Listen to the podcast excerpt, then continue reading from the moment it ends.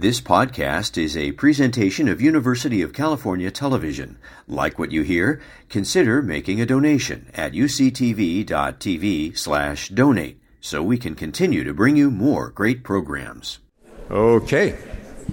We're ready for, uh, we're trying out a new format here for question and answer rather than asking the speakers to step up and step back each time. You've got the line up here. And so we'll start with Brenna Henn.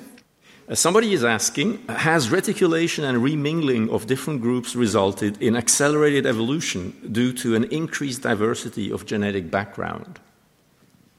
Is this on? Yes. Great. Thank you for the question. Um, we don't. We don't know. Uh, th- that's sort of a, something that we speculate about at the end of our paper.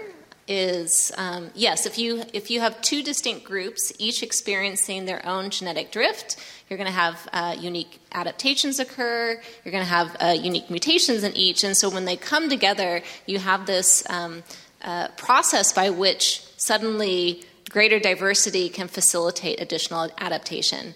Um, this has been discussed a lot in the context of uh, Denisovans and Neanderthals. We don't yet know um, how this plays into human evolution in Africa. Thank you. And I have another one for you. Uh, could both of these models be fully accurate? Archaic introgression and various weakly differentiated Homo sapiens populations, both contributing to sub Saharan African populations in this scenario?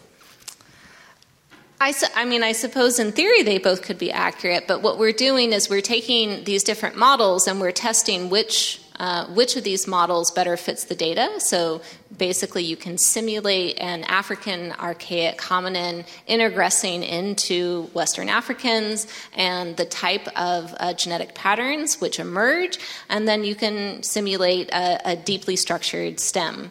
Um, and in our case, what we see is that the, the better model fits are the ones with archa- with without archaic introgression. So even though you know we don't ex- explore all potential models with this um, particular feature, and, and so therefore I cannot say that we can exclude it completely. I can say at the moment that the better fit model is the, the weakly structured stem. Thank you very much. I have a few questions for Carol, my co chair. Is there a correlation between delayed neuronal maturation and neuropsychiatric disorders? How prone are non human primates to neuropsychiatric disorders? Um, that's a great question. Um, I'll start from the from the, the last question. Uh, non-human testing psychiatric conditions in non-human primates is quite uh, uh, challenging, as you can imagine. Um, maybe a little bit also because they don't have uh, those uh, higher levels of language. Um, but um, so that's that's a, a, a gray box, uh, very very hard question to answer. Um, with uh, with regards to uh, delayed maturation or changes in neuronal development timing and uh, neuropsychiatry conditions, uh, it has been uh, um, shown in the literature a number of times that um, you there there are you can observe uh, in some of the neuropsychiatric conditions different uh, uh, levels of either delayed or accelerated such changes in that timing of maturation seem to be very um, seem to be regulated very tightly. And when you have changes in, in that uh, uh, timing that the, the brain can will not develop uh, potentially not develop properly and you, you could have um, changes in, in um, neurological conditions uh, given that. Thank you. I'm going to give you quite a few so you can help me sort through them afterwards. Um, so, the next question is How do the six to eight week long experiments in culture compare to developmental milestones in human chimps, which are more often measured in years? Yeah, so that's another great question. Um, so, when, when we look at uh, in vitro, so against in vivo system, very different from looking at neurons in vitro, but it's a models. Models are just representations of the reality. They are not the reality. But we, we get some insights of what happens uh, um, by looking at uh, in vitro models. Uh, in tissue, in cultures, cell cultures. Uh, when we look at neurons, about six to eight uh, weeks of differentiation, and we try, we compare uh, with uh, living tissue to have an idea of how old those neurons are. They are about um, between second to third uh, um, trimester of uh, embryo development. So that those are the neurons that we are looking into. They are comparable to uh, uh the that developmental stage in, in uterus. Um, so uh, the, uh, the idea is that you can, at that stage, there will be already some changes in the brain, the development of the brain that could uh, uh be responsible to or be, be part of the, the changes that you will see in developmental patterns later in development post uh, uh, birth.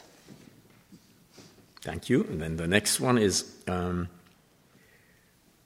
what is the mechanism behind delayed uh, maturation that allow human brains to be capable of more? Why not fire more from the beginning? You want to be faster, better. Off the no, you know. The, the, I think that refers to human cells being slow in firing initially and then being much faster later. Why not being faster from the get-go?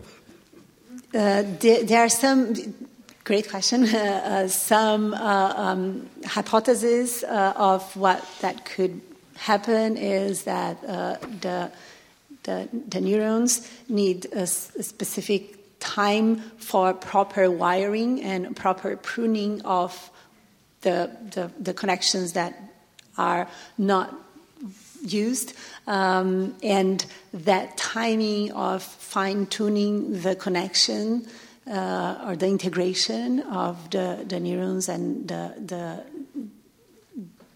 to fine tuning that's that's needed in order to build a, a better, uh, more efficient uh, machine uh, later. So there's some uh, there is a lot of mathematical modeling also now uh, and, and uh, system neuroscience work going to trying to um, understand how you grow a network in the best possible way, in the more efficient way, and to get the best outcome. So that um, the timing for proper uh, fine tuning seemed to be important to, to get at better uh, efficiencies later, later. Thank you. That totally dovetails with the last question for you right now. And in your presentation, you mentioned how the absence of the GATA3 gene caused human neurons to exhibit faster neuronal growth similar to those of other primates. Was there a significant difference between dendritic length and branching between human neurons with GATA3 and human neurons without GATA3? Yeah, great question. Is also on, on, on, so one would uh, uh, hypothesize that uh, when you don't have GATA3, you will also have that uh, um, speed up. So you speed up function, so you should also speed up neuronal maturation in human in human neurons earlier on. Um, but we haven't looked at that yet. But that's a great follow-up question. Thank you very much. The next question is from Mark Collard. Uh, do you personally think that early, two million years ago, Homo evidence for fire use represents usage of wildfire I mean, the, the, the, evidence that we've got back at 2 million is basically morphological, so it's based on the shape of the, the body of Homo erectus. So it's an argument based on, it's an extrapolation or an inference based on um, morphology rather than actual archaeological evidence. Um, so, the, you know, if you talk to the archaeologists who specialise in um, in fire research, many of them are very uncomfortable with that line of evidence. Um, you know, they, they would tend to see, you know, 1.5 as being the absolute max at the moment in hmm. terms of, of actual hard evidence for, for fire. Um, so there's a sort of, you know, there's, there's a pretty substantial gap in terms of, of our, our uh, lines of evidence there that, that needs to be breached. But of course, the problem is that we can, I think, fairly easily imagine that um, you know the probability of of fire evidence surviving is is is pretty low. So it's a bit of a conundrum that we we face there. Right? We're you know we can be reasonably confident about the um, the sort of 1.5 ish date, but know, we, we can also be, I think, fairly confident that it's earlier than that. But whether we can um, infer or, or reliably infer fire use or cooking specifically from the body form of Homo erectus, given some of the other things that could drive that body shape change, I'm, I, you know, I think, I think it's an open issue. Yeah. So. Thanks very much. That, that, would be my equivocating answer. So here we go to a completely non-nutritional effect of fire. Is uh, with regards to ritual use of fire, are you referring to it as a tool, for example, branding or cauterizing cut off fingers uh, on the creation of fire as a sacred ritual itself? Gosh, another good question. I hadn't actually thought about that linkage. About the, yeah, well, clear, clearly that's a potential, right, in terms yeah. of the, the finger amputation being part of that that picture. Um, I, I, you know, I think when we what we've ex, you know extracted from the the ethnography is, is, is really more in the lines of sort of ritual performances and that sort of thing. Rather that includes the starting of it, yeah, which yeah, is yeah, then a special point of. Okay. Excellent. I'm going to shift to Andrew. Um, and for Andrew Shaw, is there any evidence of human introgression into Neanderthal or Denisovan genomes? And if so, what are the potential evolutionary implications for their health? That's a good question. There is, I have surveyed literature, there are some papers that thought there was some introgression the other way, and then some introgression of modern human DNA out of Africa back into Africa that happened to carry Neanderthal introgressed. So there was a recent paper that showed very trace evidence of some Neanderthal introgressed DNA back in African populations that was thought to be by human tra- human transition return to Africa. I don't. Brenna might know uh, how strong that is better than I do, but there is there was some papers that showed that it looked like there was human introgression back into Neanderthals. Well, the Y chromosome, right? The Tuck Finch, I think I have your question. Yeah. Tuck, and you know, in terms of rel- for their health, I, we'd have to, we don't really have very good phenotypes other than a couple a couple small skeletons. So I, I wouldn't know the yeah. the consequence for their health. Um, Thank you very much. So, th- with regard to the Y chromosome, right, we have, I think we only have one Y chromosome sequence from El Sidrón in Spain, but we have evidence for a modern human Y chromosome being in Neanderthal genome. So that would be, but we don't know whether it did anything for fertility or against fertility or you know any other thing. So, next question for you, Andrew, is we have found a subset of patients with um, that express HLA, uh, HLA CW7 at higher percentage than expected in the normal population. HLA CW7 appears to have come into Homo sapiens from Neanderthals. We speculate that features of autism, for example, increased focus on um, on topic, sorry, I'm not sure I can read that, may have been an advantage um, for Neanderthal, but not so much in our now highly socialized world. Additionally, HLA7W7, CW7 results in the immune system being in a higher inflamed state. Again, possibly advantages for Neanderthals for both infection treatment and injury healing, but resulting in increased risk for CNS inflammation in the modern world. Please comment. Thanks. That's very interesting. Um, the same piece of DNA can do very different things to you depending on what the environment is, I think, as you illustrated yeah. really nicely. Uh, one more for you. Based on your knowledge of the Neanderthal genome, are there DNA based clues about the reasons for the disappearance of Neanderthals? That's a good question. Um, there's there was some debated evidence about how many deleterious mutations were accumulating on the Neanderthal background. So the population was thought to be shrinking when humans were interbreeding with them, and they were thought to be uh, inbreeding. So uh, there were some, some of the skeletons were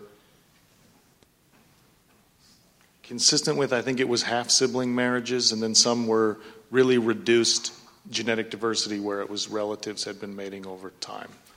Um, and so that can accumulate deleterious mutations that can degenerate the health of the population. Um, And so, sorry, the question was uh, about the health evidence of the health status. So I think these would be the the evidence of the health status that I've read that there was these increased homozygosities consistent with kind of inbreeding, which would kind of mean the population was on its way down, the population was shrinking, and may may not have had that healthy genetic diversity. And we know from conservation genetics that one of the really dire sides you know, of endangerment is loss Yeah. of alleles first, and then loss of heterozygosity, and, and then environmental insult, and you can be gone. Excellent. Well, I have uh, two questions for Mark Moffett. Is there any evidence of positive selection and evolution acting upon complex societal organization in different species of ants? No. Um, I forgot to say, a- great question. Yeah, next one, good one. Are there flaws to the structure or organization of ant societies? The most famous example of a flaw is the equivalent of sort of a mental breakdown for humans at a society level in ants. And as I was talking to Pascal earlier, there are actually personality differences between ant colonies. There are more aggressive colonies, there are less aggressive colonies, colonies that have, uh, have uh, changed nests frequently, get very good at it due to the individual skills of the ants increasing, but also at a emergent level. So there are all kinds of things that are happening at the colony level, which I didn't talk about. But for this dysfunction, it happens with army ants. And army ants are army ants because they go out in large swarms. There's no individual scouting happening. They go with shock and awe moving forward. And so nobody is ever more than a centimeter or two from the next ant. And if they go out in these swarms, they can go for 100 meters and they get cut off, say water rises and a stream comes up. The ants have no way of getting back because there's no scouting, there's nothing going on, and they search around in their swarm and find themselves and start circling, thinking they're eventually going to get make it home. And they just circle and circle and circle until they all die.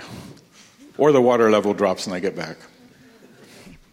Uh, are there any differences in disease incidence in high altitude population, for example, cancer, compared to those at lower altitudes? Yeah, so the incidence of certain diseases does vary at altitude.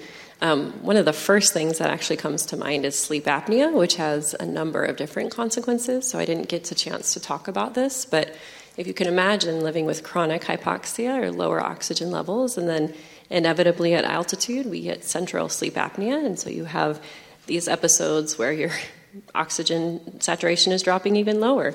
Um, so that can have a lot of detrimental effects. Um, so that is something that we're quite interested in studying, uh, specifically in the Andean population. We're actually going there with James Yu, who's in the audience, and a CARTA uh, member, uh, in December. And so I think that can have a lot of downstream consequences that have a lot of important impacts in terms of metabolic function, cardiovascular health, et cetera. Um, in terms of cancer, I think you know there has been some studies to suggest that you know maybe hypoxia is beneficial, maybe hypoxia is detrimental. Um, so I think the verdict is still out on some of those things. But this HIF pathway is essential in cancer, and so there could perhaps be a lot to be learned from high altitude populations. Um, I have now a number of questions for Pascal. First one. Uh, if scientists figure out the reason behind human females having permanent breasts, what significance would that information be to our understanding of sexual evolution? Ah, very good question. Um, the, the view on the evolution of human breast ranges from having nothing to do with sexual selection to obviously having a lot to do with sexual selection. It's extremely hard. The, the it's hard to reconcile the extremes, and um, I'm not aware of very hard data that show the existence of neutrality towards female breasts in, in the ethnographic record. You know, that, that, yes, there's a lot of societies that are much tolerant and don't make human breasts illegal. And in societies such as you know, present day Tanzania, anybody commenting on a woman breastfeeding with a hint that, oh, this is indecent, would be physically beat up where this has happened. I have witnessed this, you know, with, with, my wife breastfeeding at the San Diego Zoo, that people would go, disgusting, you know, in, in this society. So I think societies that totally accept human breasts when they are part of nursing, uh, that doesn't disprove the fact that there is also sexual selection on breasts. Uh, and clearly, breasts have signal value, but we don't understand what the signal value is. We have no idea how old this is. It's soft tissue. Uh, we also know they are influenced by menstrual cycles, but it's not perceptible by observation. So I, I, I, I, would like to add to, to what I mentioned that I'm not trying to argue that there cannot possibly be subtle clues that are tracked by males or other females, but it's clearly not obvious, honest advertising of ovulation. Hopefully that somehow answers the question. Sorry. Thank you. Another one um, it's a long one, so bear with me. uh, you mentioned human uh, Hanuman langurs as uh, are odd in having um, multimate groups but no sexual swellings, but they are unusual in having highly variable social organization. Uh, and plus, uh, there are single male troops at many, if not most, sites. Co-parents has to do apparently sorry apparently has to do with intruder pressure and population density.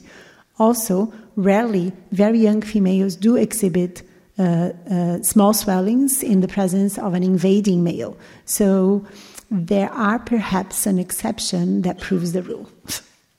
Well, thank you. That's it's a really important point. That that um, again, I highly simplified. When people talk about zoologists like to come up with neat rules about mating systems, and Every one of these mating systems has a lot of exceptions. You know, um, gibbons have extra pair copulations rarely, but they do. Uh, chimpanzees that usually have multi-male mating can form consortships for one particular ovulation that ha- gives exclusive access to just one male. And gorillas can have more than one male actually running a group. It's usually brothers. So there's a certain danger in us trying to bin these systems and forgetting that variability is the name of evolution.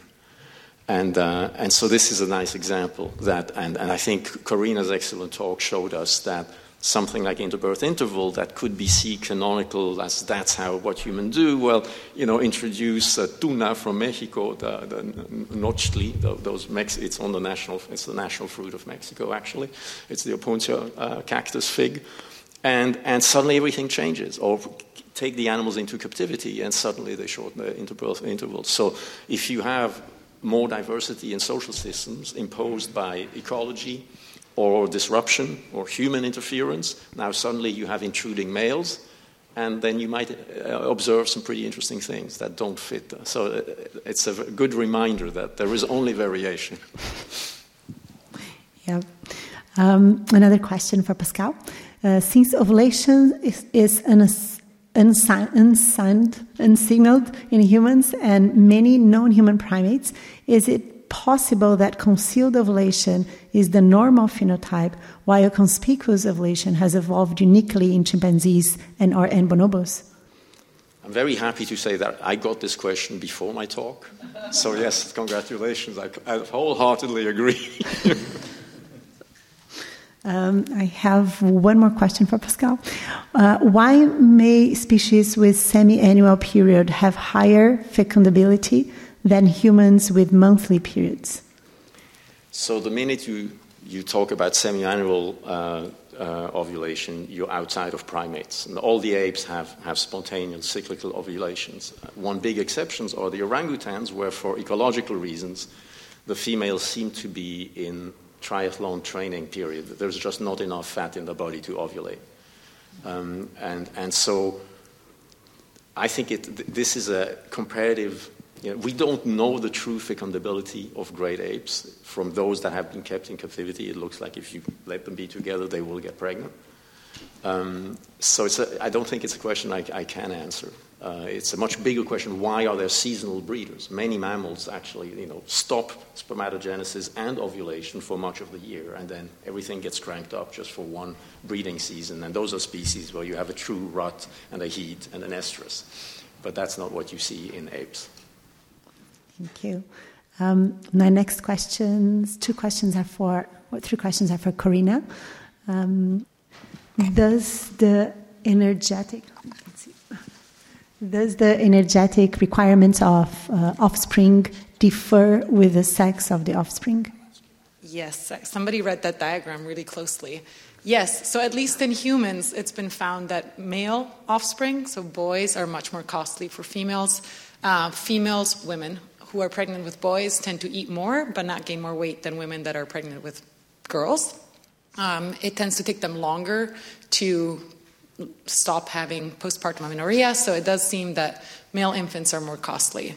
I don't know if there's enough data in other primate species for that, um, but we do know from some lactational data that Katie Hinde published that milk composition in macaques varies depending on whether the offspring is a male or a female, uh, with males having or receiving breast milk that's um, less but more dense calorically, so they receive more energy from the mother earlier, and females receiving more breast milk that's more diluted, so receiving less energy. So, comparably similar energy, but females over more time and males um, earlier on, which might explain why they grow faster than females do.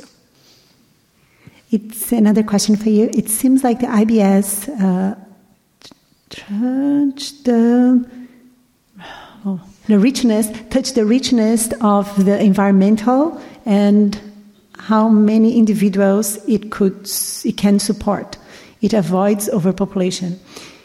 Is is uh, is this a lucky coincidence, or should we expect to see such a population? Oh, um, uh, yes, such a population over over in oh my god. Sorry can, can you? Is it seems like the like interbirth interval tracks how much food there's in the environment, mm-hmm. and as a result, like prevents or, or like governs population size, prevents overpopulation. Would we expect something like that to like evolve, or is this a lucky coincidence? I think you're totally right that it helps populations stay at the carrying capacity for their environment. And in an ideal world, that would be great. Um, but then you get things like humans and environments changing much faster than animals can adapt to. So, for example, orangutans, we were just talking about this, with their extremely long interbirth intervals, we don't know how recent that is. It might be a more recent response to very poor environments. Um, it might be an evolved response to predictably poor environments, but also low levels of adult mortality. And that is changing with humans. So the adult mortality is increasing much faster than they can you know, produce babies uh, to respond to, and so they're going extinct um, pretty quickly. With humans, yeah, ideally, but then here we go overpopulating the globe. So, yeah, that's great for our species, not so much for everybody else. So, one last question for you. Um, is there a significant difference in IBI in multi female mountain gorilla groups? If so, could it be possible evidence for paternal cooperative care in gorillas? I am not sure about that. So, does that mean in multi male? So, those gorilla groups that Pascal was just mentioning that have more than one male, was that the question? Or offspring, multi male, multi female offspring? Multi, multi-male mountain gorilla groups. Significant difference in IBI in multi male mountain gorilla groups. If so, could it be possible evidence for paternal cooperative care in oh, gorilla? So maybe the question is, could they be faster in, in yes, in, when there's multiple? Yeah. I don't know if anybody has looked at that. That is a really interesting question. I mean, unfortunately, with the apes, um, there's not a lot of babies. they are slow breeders, and so it's hard to get large enough sample size to ask those kind of questions. But it'd be really interesting to look at that. Yeah, excellent question. I have the last question for Eva. Um, I, I, I, was really impressed with you pointing out potential ladders towards language. And I was glad you mentioned this recent paper on you know, more complexity in chimpanzee sound than anybody had expected. But having had the privilege of you know, going to Tanzania re- regularly and hang out for hours with chimpanzees, I, I wonder how you feel about this observation. If, if these animals that we falsely suspect of not having any level of language, if they really have these levels of language, why is it that when we sit with chimpanzees who are at their most social, well fed, they don't have to eat, they just hang out, that's precisely when they don't make a sound for hours, you know, and it's when we are chatterboxes, especially me. Uh, so, th- do linguists ever think about that? Because that seems completely missing from discussions. Like, oh, this, this monkey in the Taï forest combines two sounds that now means let's move. As they say, eagle, leopard. And Klaus Zuberbühler, who's amazing, you know, controlled. He proved they have a simple syntax with two units. But that's it. That's the best. That's, sorry, folks, that's as good as it gets so far, right? So maybe we need to sit with highly socializing non human animals better, including underwater for the cetaceans, and, and catch them in the act of gossiping and telling stories. I don't know very much about gossip in non human animals. Um, I mean, a flippant answer would be maybe there's just not that much to say, right? but honestly, I my my my personal hunch is that as a literature, maybe we've gone down, we've barked up the wrong tree, right? Like maybe it's not about combinatoriality. I suspect it's much more about this feature of displacement. That we, for some reason, have figured out what symbols are for, right? That we can use symbols and refer to things that are not right here, right there. And I think this will go a much longer way to explain what is different between human language and, and animal communication systems. But I, I don't know what's going, what's going on with the gossip, but I think that I hope what, what I'm trying to say is that it is it's we we always want the easy answer, right? Like we always want to say like this is exactly what is different in other animals from humans, but I I think we are not much further than we were 20 years ago in answering this question because I think we've asked the wrong question. Thank you very much. Add something to that? Yeah, please. And just borrowing from Robin Dunbar, right, yeah. and the evolution of language as gossip. I mean, that's coming from a place where you're seeing language as a social interaction, which is a very human look at language. So maybe those chimpanzees are not chatting because they're grooming. That's not how they socialize. They groom each other.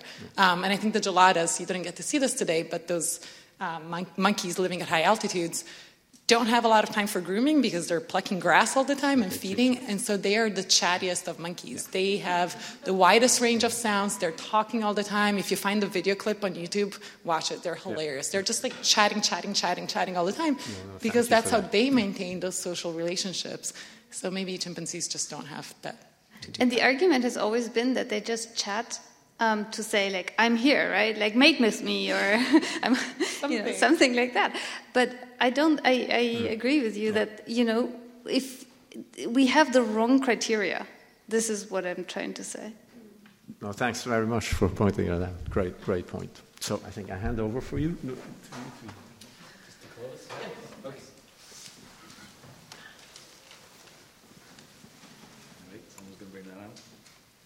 This is just to close and to say thank you. Thank you to our audience. Thank you to our speakers. Uh, maybe not surprising, as expected, very high quality talks.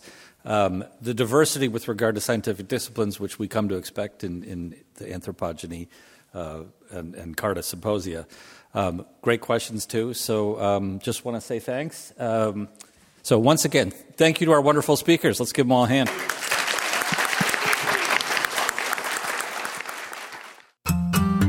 You've been listening to a podcast by University of California Television. For more information about this program or UCTV, visit us online at uctv.tv